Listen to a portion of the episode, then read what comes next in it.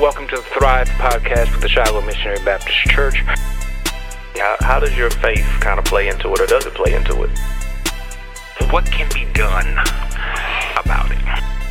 When I say the church, I'm talking about evangelical white Christians and the black folk who attend their churches. Hello, welcome to the Thrive Podcast with the Shiloh Missionary Baptist Church.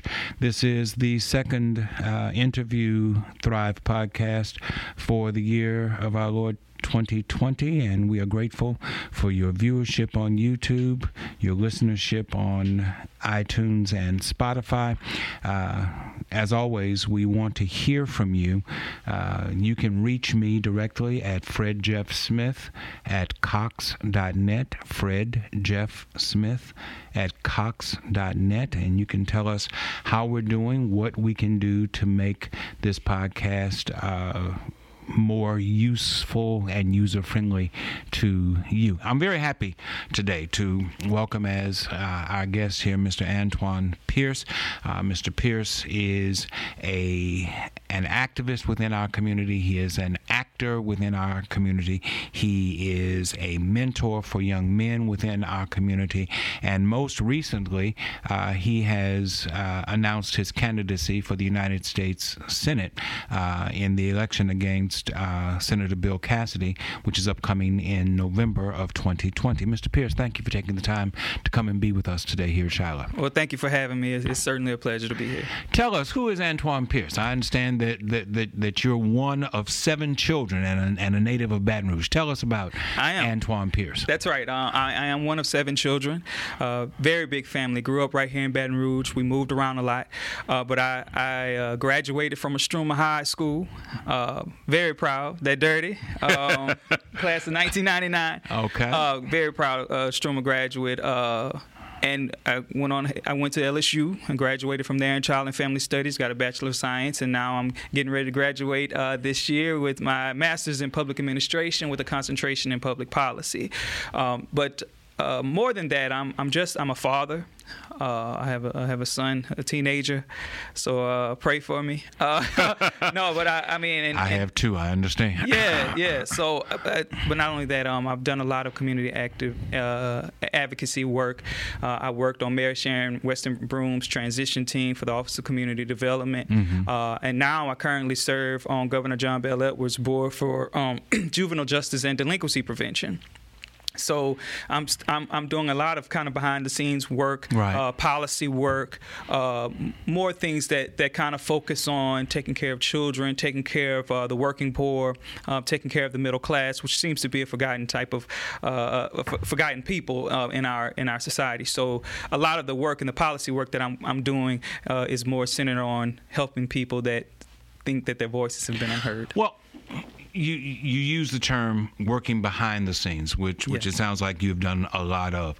What made you decide that you were going to come out from behind the scenes and that you were going to move into the center stage, as you will, and place your name in competition against Bill Cassidy for the United States Senate?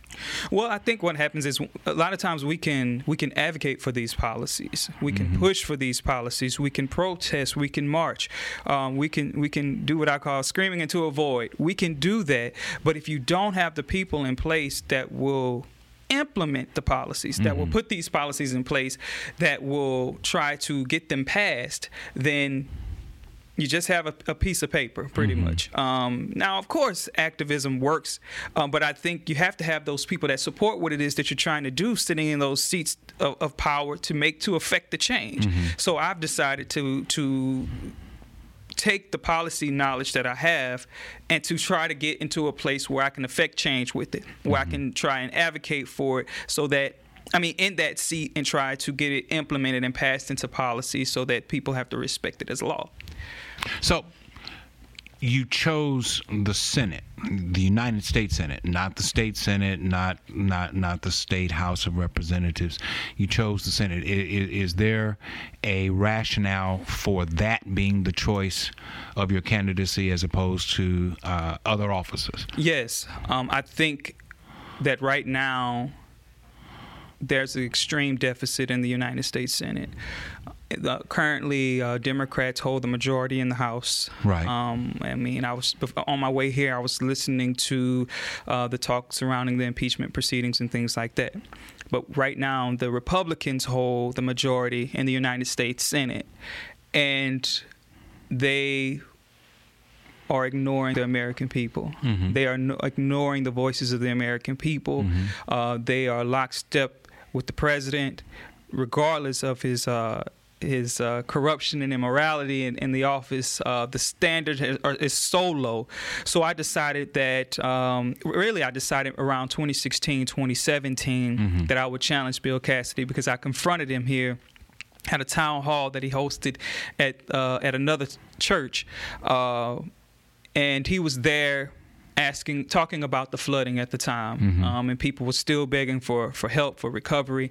And the people in the audience began to ask him about health care, because this was right before the repeal vote for the ACA. You know, the Republicans got in, which is another thing, but the Republicans got in office, and right. Immediately their first goal was to strip millions upon millions of Americans from their health care. Right. So he came, and I think this was probably one of the last town halls he did, because when he got there, people started asking him, look, what are you going to do about health care? He did not want to have this conversation for obvious reasons. Right. His plan all along was to vote to repeal it without a replacement. Right. So I confronted him, and I said, listen, what you're going to do is going to hurt the people that you said you're going to work for. Right. You know, and I decided at that point that he wasn't listening, and we needed somebody who was in touch with the people and that was willing to listen. Mm-hmm. So I was going to challenge him, and that's what we've been working towards up until this point. Okay. So let me ask you certain pragmatic questions. I don't mean to be indelicate or insensitive. You're a young African-American man running in a blood-red state like Louisiana, where it is difficult to generate support from poor white people for an African-American male. What is it that you are going to present in the small communities throughout this state that will cause white folk to stop, take notice, and say, maybe I can vote for him? I think there's something purifying about the truth, and that's what I'm going to give to them. Sometimes we write them off as being incapable of seeing past their own bias or seeing past what we may deem to be their racist ideas, mm-hmm. to see the truth. But I think if you tell them enough, if you show them how these policies are directly affecting them, I know that we can change some minds. Now, I don't think we can change all minds, but my motivation is to, plant some seeds. Right. And we have to start somewhere. So my question for me, my introspection for myself is, why not try? Mm-hmm. We certainly, of course, our aim is to win this election. Right.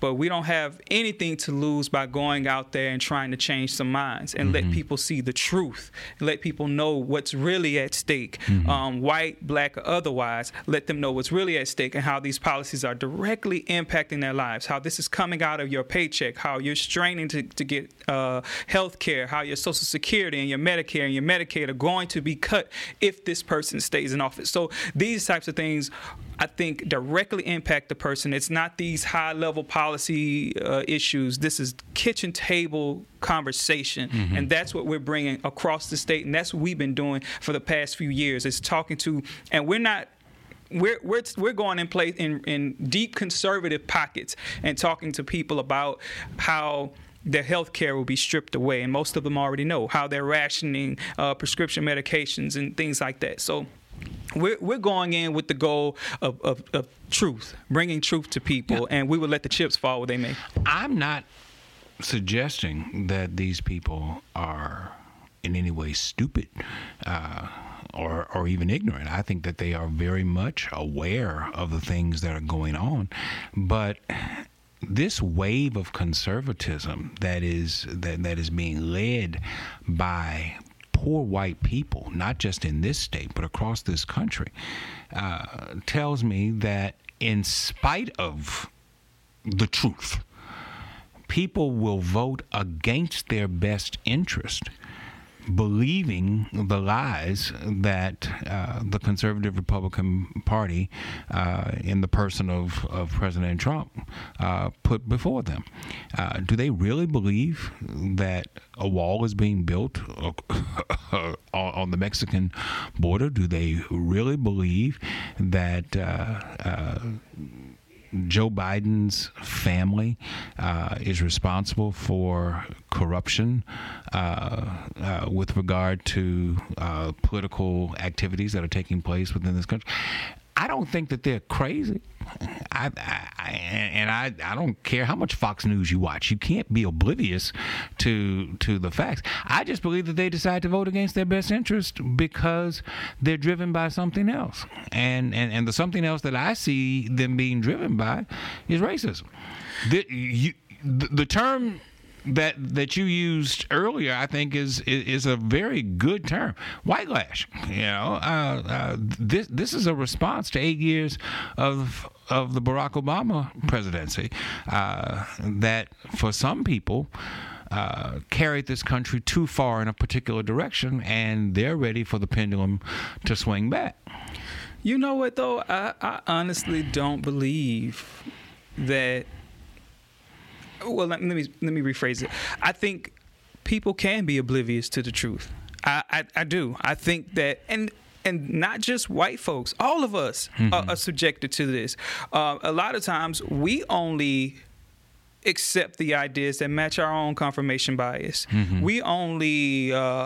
We only watch certain news channels that we think align with our viewpoints. Mm-hmm. And we'll never listen to Fox. We'll never really read a conservative outlet. Mm-hmm. We'll never follow conservative news because to us that's repulsive. How can anyone? And there are people on the other side that do the same thing. Mm-hmm. So all they consume is Hannity. All they consume is Tucker Carlson and Laura Ingram. Right. And they listen to a lot of Limbaugh on the radio. And that's all that's their frame of reference because that's what they want to believe. But somehow when you're subjected to a different fact, even if you reject it, it plants a seed. So now you go back and you look and you say, well, let me compare these things.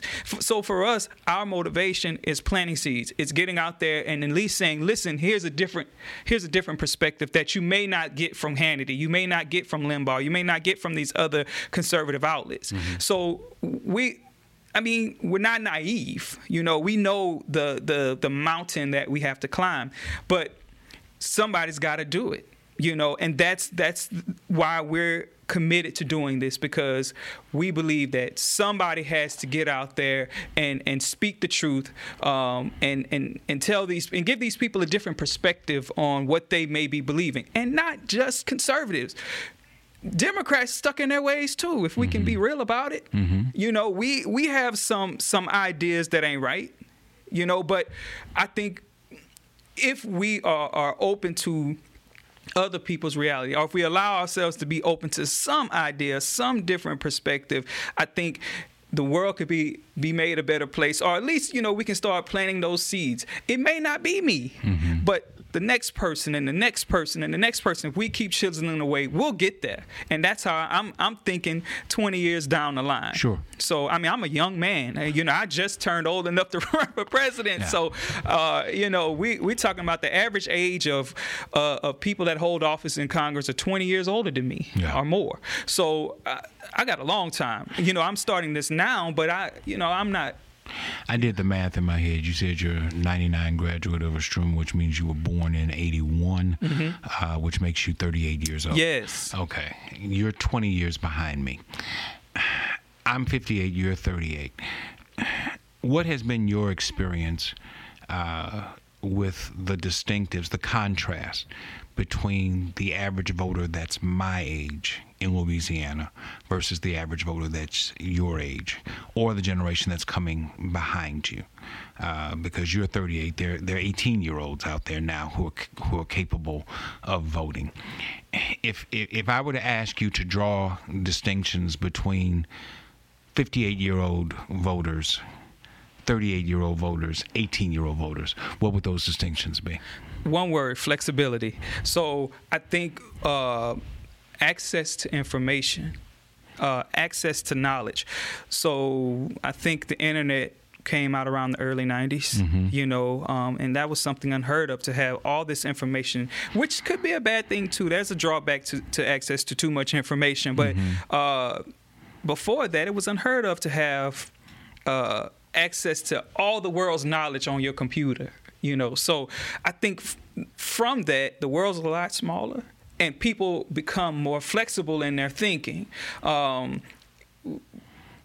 There's a very conservative line, I think, of Democrats from the, you know, the much older. And I think as the generations began to trickle down, mm-hmm. I think Democrats are much more, I guess, liberal is the better word, for lack of better words that I can use.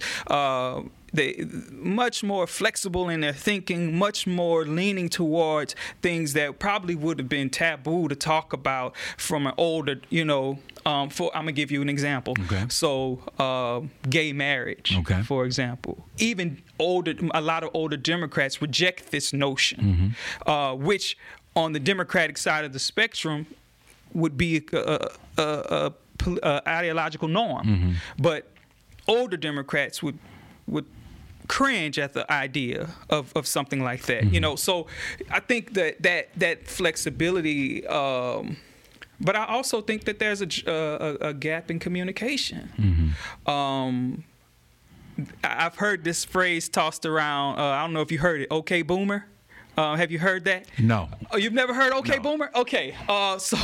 So my understanding of it is it's a generational response to older people telling younger people what they're doing wrong, or how they should correct their behavior, okay. or, you know, it's a principle punch up to the older generation saying, look, you had your opportunity, you gave us this, let us fix it, you okay. know, type of thing. Okay. So, I think there's a generational divide in the communication. So the millennial generation, which I'm an older millennial, you know, mm-hmm. I'm at the tail end, I'm in that stuck generation, but there's a communicational divide between the younger millennials, I mean, the older millennials, and the Gen Zers, the 18-year-olds that are coming out and going mm-hmm. to vote.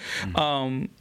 So I think it almost becomes a rejection of what older Democrats think should be the direction of the party, or should be the direction of our ideology, or whatever the case may be. And so they respond. So you tell them something, they respond, okay, boomer. Because gotcha. To them, it's a rejection of your generation's ideas of what is right and what's wrong. Mm-hmm. You know, you handed us this where we are. Like I said, the average age of our elected officials is in their 55 and older. So you did this, you know, and now you're telling me what we should be doing. So I reject that, to be honest. But I think that that's the norm now. You know, most younger people are saying, let us figure it out. We got it from here.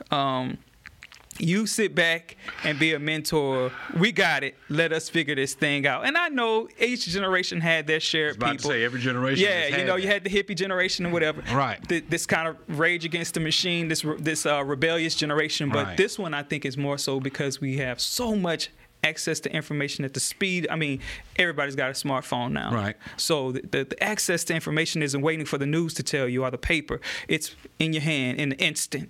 You know, movement starting in an instant. Yeah. So I think that's what makes it different. I do accept the fact that different generations think differently. From my perspective, people of my generation and older tend to be more economically moderate and progressive, and socially conservative. So your analogy about gay marriage, I think, is spot on. That there are lines of distinction with regard to social policy issues. But the problem that I see with the younger generation is that they are so black and white about everything. This is right, that is wrong. And older generations have lived long enough, in my opinion, to recognize that it's not in the black or the white, it's in the gray.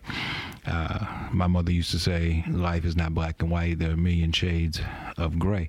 And what you have to do is find your gray place where you can be comfortable and where you feel like you can make the most significant contribution. And so the frustration that some in my generation feel towards those who are coming behind us, and pretty soon will be the ones that are sitting in the places of power and service, is that you're so absolute about everything. You know, it's all this or all that, and you don't allow for the fact that, or some don't allow for the fact that there are other aspects at play in this. Man, I just think it's so ironic that you say that, because I think that's exactly how the younger generation views your generation. The same way. We just hold up a mirror and say, see, this is you. This is what you look like to us. Mm-hmm. Absolute. Mm-hmm. It must be this, mm-hmm.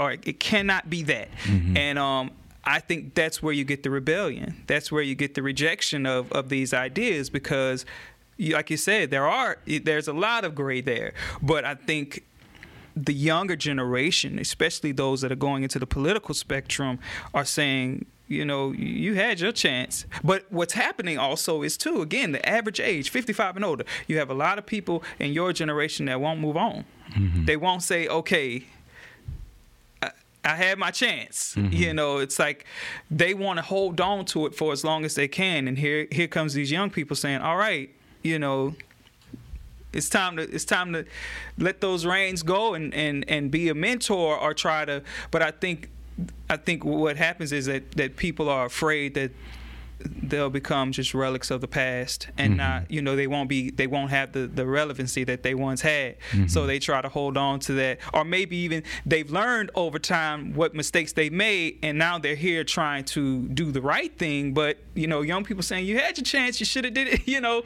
And we know we now have more knowledge. We've been watching you. Mm-hmm. We've been watching your mistakes, and we've mm-hmm. been watching the things that we would do differently from you. So I see that as a parent.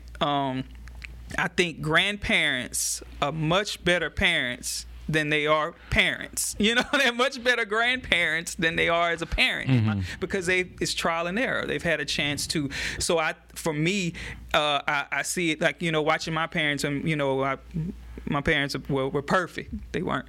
But I learned from them, and I say, you know what, I see the things that I take from you, and then I see the things that I want to do differently. Right. So I think that's what's happening with this generation too, especially politically. Mm-hmm. The demand, the evolution in politics now, young people are stepping in and saying, we saw what you did, we like some of it, mm-hmm. but here's what we want to change. Mm-hmm. And there's some people so with a death grip on holding things to the way that they think is right. They mm-hmm. have this death grip on tradition. This is how it should be. Mm-hmm. And we're saying, no.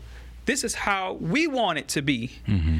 And I think that's where you get this sort of clash. You know, you get this headbutting, because, you know, we're evolving as a society, or we should be. We're evolving politically. We're evolving socially. Our minds are expanding to things that we probably didn't accept in the 60s and 70s. So we got to move with that, you know, and I think that's why young people are going, like myself, are going into politics, because we want to affect change in that too.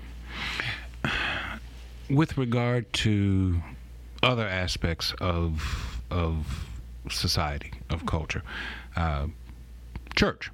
Let's talk about the black church and the attitude of young people toward the traditional black church. You were raised as a Christian. You were raised to believe in worship and a certain theological perspective. I find that a lot of younger people are pursuing their own spiritual path, and as part of that, they're leaving the traditional church behind. What's been your experience with regard to that? Oh, I 100% agree. I've never seen an exodus from the evangelical church like I see now. And I think part of it is because of their embrace of Donald Trump. But I also think a part of it is just a doctrinal rejection. So I was raised in a non-denominational church with Pentecostal traditions. I'm talking speaking in tongues, fire baptized, full of the Holy Ghost, okay. You know, that tradition. And I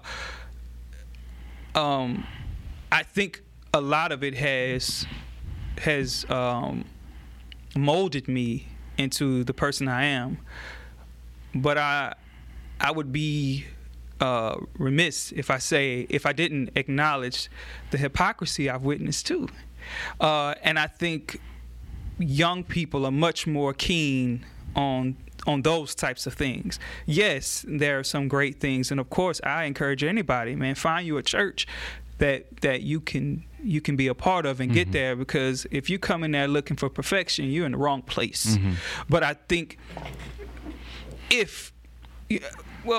like you said, I don't think there are any absolutes. So I think what young people are saying is, accept that, you know, you want me to accept this tradition as being all truth. And you can't say that and then in the same breath say there are no absolutes, there mm-hmm. are some grays. Mm-hmm. So I think that's why young people are saying, well, I'm going to find my own spiritual path. And if it leads me back here, mm-hmm. then great. But if not, then that's great, because I have to find what's truth to me, mm-hmm. you know, and I'm about that life too. I think that people have to find their truth. You know, my middle school teacher used to say, God is a gentleman. He'll never force himself on anyone. Mm-hmm. And I think people have to find that truth. It may lead them back to the traditional black church. Mm-hmm. I think that there are some things that could be better, particularly the embrace of young people, mm-hmm. How you treat people when they come in, whether mm-hmm. they feel welcome, if they feel judged, which, you know, it's just evolving. It's evolving with the time. No, I don't think you should compromise your ideas. Mm-hmm. You know, I don't think you have to bend and flex and twist your ideas to fit what someone wants you to be. Mm-hmm. Because truth is truth. But I do think that there are some areas that you can be far more lenient in you know, for example, how people dress. I'm just using this as a wild example. So sure. How people come, you know, there once was an expectation you wore a shirt and tie and suit to church. Right. You know, but times are changing. You know, people come in T-shirt and jeans, you know, and if they're there to get the truth, then let them be there to get the truth, you know. Okay, let's pursue that. Okay. Since you brought that one up as the example. No one here at Shiloh has ever said that you have to wear a coat and a tie to worship. People of a certain age simply do that because that's part of their tradition. They wear a coat and a tie, and they put on their Sunday best. In fact, that's why it's called their Sunday best. Nobody ever said that we're going to stop you at the door if you come in a T-shirt and blue jeans. Now, cutoffs, that's a whole other issue. But I find that using that as the example, I find that it's the young people who are more judgmental of older people than older people that are more judgmental of younger people. Younger people who walk into a church where people of a certain age are wearing coats and ties come to the conclusion, this is a stuffy place. Look at how they're dressed. Yeah, it doesn't. I'm being true to my tradition just as you want to be true to your tradition. And I think that communication could be far more helpful in those regards to help us to recognize, you know, I'm not putting you down because you're wearing a T-shirt and blue jeans. Why should you put me down because I wear a coat and a tie? See, I don't think any young people are thinking that. I don't. As a matter of fact, I think when young people walk into church, they expect to see it. I think they would be mind blown if they walked in and saw older people dressed like them. Okay. So I think they expect it, but I do think that they also feel judged too. Like I think, see, again, it's us saying, look, this is you. Mm-hmm. You know, I also think that they feel. They feel judged. I think when they walk in and they're not like that, you know, the side eye, like, why you coming in here dressed with this? You know, you got on something look like you wore to school or whatever, you know. Mm-hmm. So, yeah, the communication is important. Mm-hmm. I think it is relaying that, hey, man, this is an open, you know, this is an open door. Look, we want you to come and be comfortable because at the end of the day, if you in here, hopefully you're going to walk away with something mm-hmm. that we wanted you to walk away with. Mm-hmm. So your being here is more important than your wearing a suit and tie. Mm-hmm. And I think communicating that is extremely important. And then that clears all minds. You know, you don't have me looking at you sideways and you ain't looking at me sideways. So if mm-hmm. you want to wear your shirt and tie, wear it. If you want to come in here and your basketball jersey and some jeans, wear that. Whatever you feel comfortable in coming in, you know, be decent. See, don't come in here looking. From time to time, somebody will come to me and say, Reverend, we need to have a Come As You Are Sunday. And my response has always been, every Sunday's Come As You Are. Ain't nobody ever said you got to come a certain kind of way every Sunday to me. But have they said you don't? Come as you are. You know, but have they communicated that you don't have to come dressed a certain way? Sure. Oh well, then whatever, you know, to each their own. So for me, the issue is communication. Yeah. One generation, rather than operating on a base of presumptions. Maybe we just need to sit down and talk to one another. I find that, and of course, church is my life. So I think more in terms of church as a community partner than perhaps other entities. I find that churches are far more cultural than they are theological. You know, nobody is going to have. That's just the coffee pot. Nobody is going to stay at a church too long that spouts pure theology, because theology is boring. Take it from me. Yeah. It's boring. Churches are about culture, yeah. and churches are about homogeneity. People want to go to a place where they feel comfortable. When people look for a church, if you move into a new community or if you move into a new state and you're looking for a church, I don't care how much money you spend on promotion. I don't care how much you put on television and radio and all this other kind of stuff. At the end of the day, they're going to say, Antoine, where do you go to church? And if I like Antoine, then I'm going to go to the church that Antoine goes to. Mm-hmm. Or I'll say, Antoine, I've been thinking about going to Shiloh. What you think about that? And if Antoine says, I don't know about going over there, yeah, then they're going to stay away. Not based on anything having to do with theology, but based upon someone else's opinion that they respect.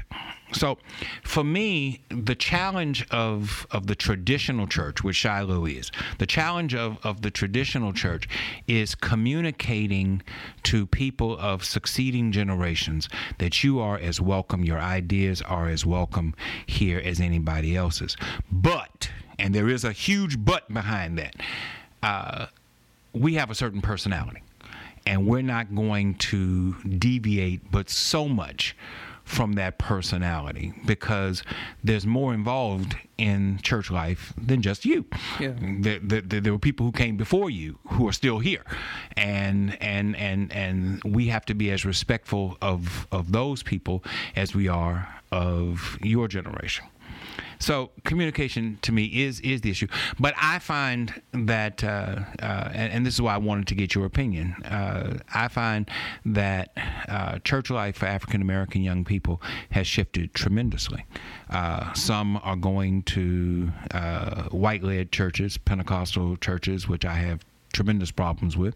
Some are going to churches that are non-denominational or interdenominational, where the focus seems to be more on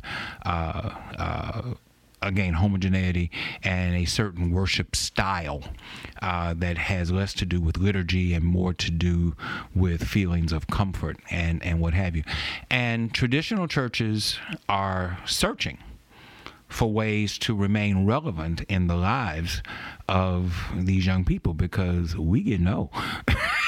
We're getting on out of here, and somebody else is going to be coming in to take our place. So it's a constant tension, and I'm asking you that not because I think you're an expert in church, but because you are an African American male of a certain generation who puts himself out into the community, who works with community people, and I'm sure that at some point church comes up.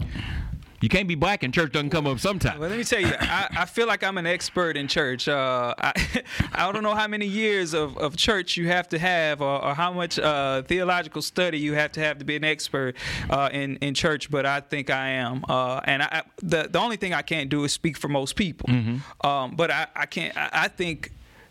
Again, it comes down to flexibility and evolution. Mm-hmm. Same in politics and anything. You can evolve. Mm-hmm. You know, you don't have to move away from these deeply held traditional ideas, mm-hmm. but you can evolve to be what I would consider to be more inclusive of other ideas. Mm-hmm. Some things you may not be able to implement. They mm-hmm. might be too far out there. And mm-hmm. look, man, thank you for your, but this might not be the place for you. Mm-hmm. But I do think you can evolve. You can be inclusive of other people, and I think people have to see that evolution. Mm-hmm. It can't just be lip service. I think what I see young people, when I talk to young people like myself and younger, they're more drawn to churches where it feels more like where they would go and hang out. And they're hearing from young people too. Most of them, if there is a older generation that's the pastor, they have a youth ministry. Right. They have people, and they are also involved in the main part of it too. The young people are involved in the main portion of the service. There are talkbacks like this, mm-hmm. Where the leader comes dressed like you are and say, mm-hmm. hey, let's just talk. Right. This ain't a service day. We just gonna talk, and I want to hear from you. Give me some ideas. Let's liven this place up. Yeah. And you'll be surprised. You'll be surprised, because a lot of times the young people are sitting on this stuff, and not to say that they're intimidated to tell you, but they just feel like it won't go anywhere. Right. They have great ideas and things that you could do that don't cost anything. It's just about evolving. As hearing their ideas sometimes is a welcome response. Mm-hmm. Say, look, I just want to hear from you. This ain't a service. We're gonna pray later. I just want to hear. Right. Let me hear what you got to say about X, Y, and Z. We're not rejecting your generation, because somebody gonna stand here. One of y'all gonna take my spot. Absolutely. So I want to make sure that your head is on right, that we're in alignment with your ideas, and mm-hmm. that we start to implement those things so that transition will be smooth. Mm-hmm. And it's not a culture shock. It's some strapping young pastor take over, and all the old people, what's going on? Yeah. So that transition is smooth, and people have already gotten used to this by the time, and then that change will start again, and then but you start that pattern. You say, well, we're gonna start. I'm gonna start it with me. Mm-hmm. Yes, we're a church with tradition, but we can evolve. Mm-hmm. We can be flexible in our ideas enough to hear from young people and try and implement as much as we can to make you feel like we're hearing you, right. and we want you to be comfortable here. So I think that stuff just translates anywhere. Yeah. Anywhere. And that's why our campaign has grown the way it has. That's why we're as popular as we are, and we travel all across the state talking to people, because we're listening. And that's what we did for I'm going to say we went on listening parties for 2 years. Mm-hmm. For 2 years, we traveled from Shreveport to the Gulf, listening. Where I didn't even tell people my name. Right. I just went and sat in their meetings. I would look on social media. I would see this Democratic group or this conservative group is holding a meeting. And I would just go sit in the back. Go and show up. Yeah, that's it. And, oh, okay, you know, I'm listening. Mm-hmm. Because now I can implement a more well-rounded campaign. I know what conservatives want, and I'm an incessant Fox watcher. I listen to. You were doing fine till you told me. Well, no, I'm gonna tell you why. I listen to Limbaugh. Mm-hmm. There's probably not a conservative outlet that I don't read, mm-hmm. because it's important to know what the enemy thinks too. I agree.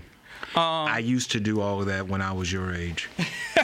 There was a point that I reached where I just couldn't listen to it anymore. Yeah. I remember when Rush Limbaugh came on the air distinctly. It was 1987. I was pastoring down in New Orleans in my first pastorate, and he replaced a national radio guy named Owen Spann. And Owen Spann was as generic as anyone could possibly be. And so when Friday ended and Owen Spann's radio program ended and Monday morning came and what you heard was Rush Limbaugh on WWL radio in New Orleans, it was a completely shocking thing. And I listened to Limbaugh. I would be driving in the streets in New Orleans, throwing stuff at my radio and cussing and doing all that kind of stuff. And I listened for years, probably 10, maybe longer than that. But at some point, you realize for Rush Limbaugh, much of that stuff is shtick. Yeah. Oh, yeah. He doesn't believe most of the stuff. No. He doesn't have to. But he has generated an audience of people that are devoted to him. They will lie down in the road and have tanks run over them if Rush Limbaugh told them to do so. And that kind of blind loyalty to idiotic rhetoric, to simplistic rhetoric, is frightening to me.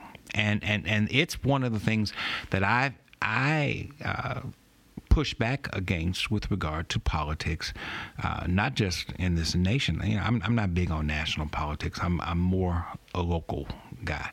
But the same things that are happening nationally are happening locally. This city is run by conservative people who are not brilliant. They just got money. Tell me about it. These are not rocket scientists. These are not rocket scientists. These are good old boys and bubbas who got a whole lot of money. Yeah. And they're making the decisions for the rest of this community that we have to live with, not based upon elite ideas, but based upon the fact that I can afford it. And Eddie Rispone ran for governor on no other platform than I agree with Donald Trump. Agreed. He didn't have an idea, didn't have a clue as to what was going on in this state. All he could say is, I agree with Donald Trump. And he came within 40,000 votes of winning. That's right. Simply because he agreed with Donald Trump. That's frightening to me. Let me ask you this. Do you think that there are people who have no idea what the Metro Council does? Yes. Do you think they're in the majority? I don't know whether or not they're in the majority, but I think they are. But I think that there's a large group of people who don't know what the Metro Council does. They don't read the newspaper. They don't listen to the Metro Council meetings. And what they get is third-hand information. Did you hear? Do you think that the majority of people know what state reps do? No. I agree. So that's what we're doing. we're getting out there and telling people what these people do. Right. Most people, like yourself, don't follow national politics. They don't have time. Most people are worried about their 9-to-5s. Mm-hmm. They're worried about how they're going to literally put food on their tables. I got to go to work today. I don't have time to sit around and watch the congressional proceedings. I can't watch these hearings. I can't. I'm going to get third hand, fourth hand. My mom and them who's sitting at home listening to the radio, right. Conversations about this. Right. Not facts. So what we're doing is on a crusade to bring the truth, because most people don't know. I do this all the time. I encourage you to do it. I do this every time I go and speak to a church, because I've been invited to, I call it the Black Church Tour. All people that run for office do it. It's true. The difference is you see me 3 or 4 years in advance. Yeah. I'm going to come sit in your audience and you won't know I'm that, because I don't need that. But at the end of the day, I want to hear what you're teaching too. Right. But try it. Sunday, extra church service. How many of you know who our 8 congressional members are? By show of hands, can name them. I guarantee you might get 1 or 2 out of your whole congregation. Can name all 8. Mm-hmm. But every one of these people, we have 6 sitting congressmen and 2 senators. Every one of them, we have 1 Democrat, 1 black Democrat in Congress. Yeah. Every one of those other guys are making terrible decisions for your congregation. Yes. And if you don't know their names, how can you know what they're doing? Mm-hmm. So, okay, let's take it. How many of you know what district you live in? Mm-hmm.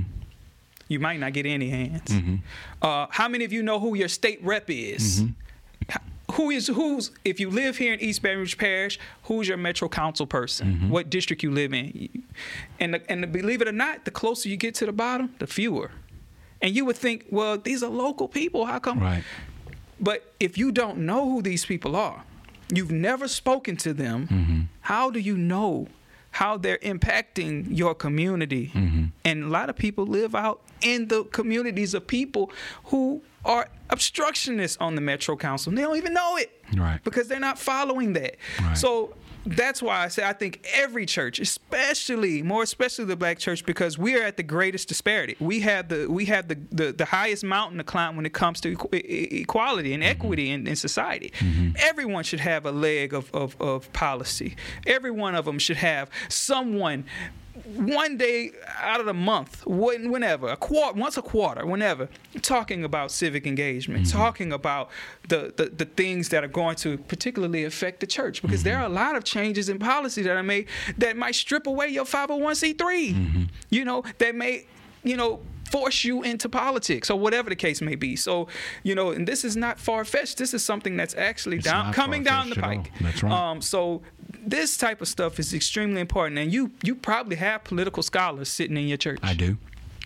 So, but you might, the vast majority of people don't know what's going on. Mm-hmm. So I think this is extremely, and this is why we're doing what we're doing. Like I said, this campaign, we're not naive. The people that are working with us, we know what the obstacles are, but our crusade has always been about education. It's always been about using every single resource we have to bring the knowledge to the people. Mm-hmm. So even if I don't win or the person behind me doesn't win, people will become more politically active. We host a civic engagement course once a quarter. We do it for free. We don't charge anybody. And all we do, we don't talk about partisan politics. All we do is educate people about what each position does. We don't tell you to be Democrat or Republican. I don't care. Mm-hmm. What I care about is you knowing what your Metro Council person does, right. What your state rep does, what your what the assessor does, what the judges, what their responsibilities are, what who these Congress members are, and the decisions that they've made thus far, and what they do.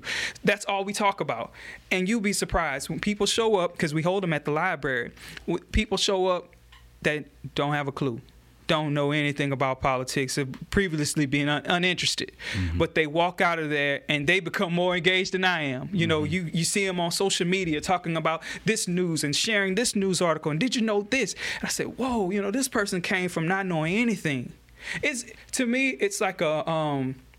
it's like a new Christian. When you get that, when you first get saved, boom, you out like a rocket. Right. You out there telling everybody the good news. Right. So, but you make disciples out of those people, because they learn what they learn, and then they go out and they share it. Mm-hmm. So that's exactly what I'm doing. I'm not making disciples, but I'm just educating people about politics, and they go out and they share and they get people in their circles involved, and it just spreads. So that's what we've been doing over the past few years.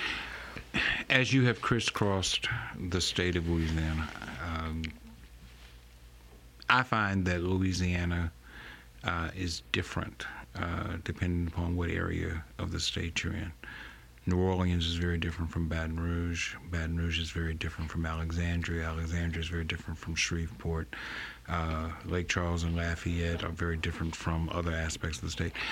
What has been your experience with regard to receptivity to your candidacy? Which area of the state seems to be most receptive to what it is that you're trying to do? You know, it's funny that a Shreveport Democrat is not a New Orleans Democrat. They're different. The culture is different. The ideology is different. But what we have done is made sure we understand first before we go what the problems are. So we speak directly to that wherever we go. Now, there are some what I consider to be universalities.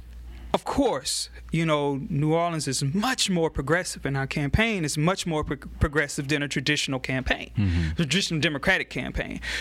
So, of course, South Louisiana, the reception that we get here is high because, you know, but what I found is that we speak to the same issues everywhere. Some of the same issues everywhere. Now, there might be nuances, and we try our best. Again, we started years ago just listening. Right. It wasn't about, we just sat in those rooms, and we wanted to hear what these groups were talking about, what matters to the women's groups, what matters to the deep Democratic groups, the moderate groups. We just listen. So when we go back to these places, we're speaking directly to their issues. We're talking about if they have an issue. For example, we went to Cut Off, Louisiana. Most people don't even know what that is. They didn't know there was a cutoff. We went there, and the guy was telling me he was working with the Port Authority. He was talking about the people that were losing their jobs because of offshore drilling. So these types of things, we go there and we listen. So we come back with a plan to address their issue. This is what our campaign wants to do specifically about this in Shreveport or this in Alexandria or whatever the case may be. So, you know, some places have public hospitals that are closing, charity hospitals that are closing because the state isn't funneling any money, or the federal government isn't providing grants and opportunities to keep those up. Governor Jindal. Yeah, right. So we go there. Boom. This is what we want to do. You have schools that are closing. We want to push for Title IV funding to put it, particularly in minority communities where you know the charter programs are taking over, whatever. So we go and talk to everybody, but we talk to them about their issues. You know, we didn't just wake up last night and decide that this is something we want to do. Right. This is years in the making of you know, and I think that's what has really built our popularity, is because we're not just showing up and asking you for something. We've been here, you know, and that's what we do. So, of course, our reception is much more, it's higher in South Louisiana because I think the deeper you go south, the more progressive our state gets on the Democratic end. But there are pockets of progressives everywhere, and I think there are some universalities in what Democrats want in general. Of course, there are nuanced differences because very conservative Democrats might be pro-life, for example, but all the other issues, you know, are very relevant to them. Right. So, but we, you know, we work it. We make it work. So. Well, I was just curious what your experience has been with regard to different mindsets depending upon geography within the state, and I find that you can't say that Louisiana is one thing. No, it's not a monolith. It just depends upon what part of the state that you are from. Getting away from politics for a second, you're a father. What's your experience like as a dad? It's a learning experience. It's a learning experience. I tell all my friends, I talk to my friends who have kids too, and I say, you know, my parents didn't have a manual you know, they learned as they went. Mm-hmm. Now, they happen to have 7 of us, mm-hmm. but they learn, too, on the curb, you know, and I think that's what I'm doing. I'm learning, but I wouldn't trade it for the world. You know, I have learned a lot about myself, too, about my level of patience and about my open-mindedness, my flexibility, mm-hmm. you know, my ability to evolve as a parent. Mm-hmm. So, yeah, I think when I start, you know, my son, he'll be 16 in March. Okay. So when I had him fairly young, in my early 20s, so who I was in my 20s and who I am now, of course, is significantly different. Right. You know, my life experiences have shaped me, but I think I'm young enough to have an open mind about what he's experiencing and try to do the best I can to understand it, but at the same time keep him on the right path, because let's be honest, I mean, he's a young black man, a young man who happens to be black, who's growing up in this era, in this society, in this environment. So the conversations that we have to have are much different probably from his white counterparts who are his same age, and mm-hmm. the conversations that their parents are having with him. Mm-hmm. And I understand that. So I have to keep myself abreast of what's going on and evolve so that I can mold him to stay on the path that I think is right for him. And also understand and accept that he's making his choices too. Right. You know, and the older he gets, the closer he gets to adulthood, the more I have to say, okay, I have to sort of let my grips up. Yeah. Still molding, you know, guiding him, but I feel like it's like in my mind, I just see teaching him how to ride a bike. Mm-hmm. You know, it's you hold the handlebars in the seat, then you go to the seat, then you go to the, you know. So it's like it's this constant, like I want to let you ride on your own, right, but I have to be sure that you can hold your own balance, that you have balance. And that's a great analogy, but I think that's what it is for me. It's I'm gonna let you go, but I'm going to hold on to this seat for a little mm-hmm. while until I see that you can make the right decisions when you get out there. You know, mm-hmm. I'm going to make sure you have on your helmet and your pads and all that. So that's what it is for me as a parent. It's a constant evolution. It's a constant understanding that I don't have all the answers either, but I have enough to guide you so where you know, I can't control you. I can't be with you all the time, but I can educate you and make sure that you have enough knowledge to ride that bike by yourself. Mm-hmm. And I can trust you riding that bike by yourself. You're going to do the right thing, you know, that type of stuff. So that it's a learning experience, to say the least. You made the choice to plant your flag in Baton Rouge. You're a native, born here, live here. You're raising a son here. Do you want your son to plant his flag in Baton Rouge? And I know I ask this question of all my guests, and typically they say, well, I want them to go wherever they can be happy. I understand that. I'm not suggesting that you would do anything to prohibit him from doing that. I'm saying, would you be pleased knowing Baton Rouge as you do, involved in Baton Rouge politics and civic affairs as you are? Would you be pleased if your son chose to live in Baton Rouge? I say yes and no. I say yes because I'm aware of what opportunities are there. You know, that we have a flagship university where I graduated. I say yes because I know the people here. I know he would have a strong base here, mm-hmm. A big family here to support. But I say no because I think the evolution is slow. It's slow. Sometimes, you know, I guess it makes you angry how slow it is. Too slow. You know, the people that are making the decisions here have not evolved, mm-hmm. and they just replace themselves with a replica. Mm-hmm. And my fear for him is that it's not evolving fast enough, and I don't want him to become a statistic are to end up in an environment where he can't flourish because of the rules and because the things are not evolving fast enough for him. So, yeah, I say yes because I know what opportunities are there for him if he goes out there and gets it. But I also know what obstacles are in his way, so I say no to that. Mm-hmm. I know what obstacles to those opportunities exist too. Mm-hmm. So I would love for him to go, of course, wherever he wants, but I would love for him to go in a place where he could get more than I got. He can flourish at a better pace, with less obstacles than I or people in generations before me have had to endure. Mm-hmm. I don't want him to have to take on that fight. Leave that fight to somebody who wants to do that. Mm-hmm. I think someone should, like myself or whoever that wants to take on that fight. But I want him to reap the benefits of the fight that I'm making, and I don't see it happening right now. It's an evolution. It's a slow grind, mm-hmm. and it might not be my generation. Mm-hmm. It might be the ones to come after me, but I don't want him to have to wait that long. Mm-hmm. So, it's pros and cons. Pros and cons. I think that's a very thoughtful, intelligent answer. I thank you for taking the time to come and share with us today on the Thrive Podcast. I wish you much success in your candidacy for the United States Senate. Thank you for viewing. Thank you for listening. We'll be back again next time.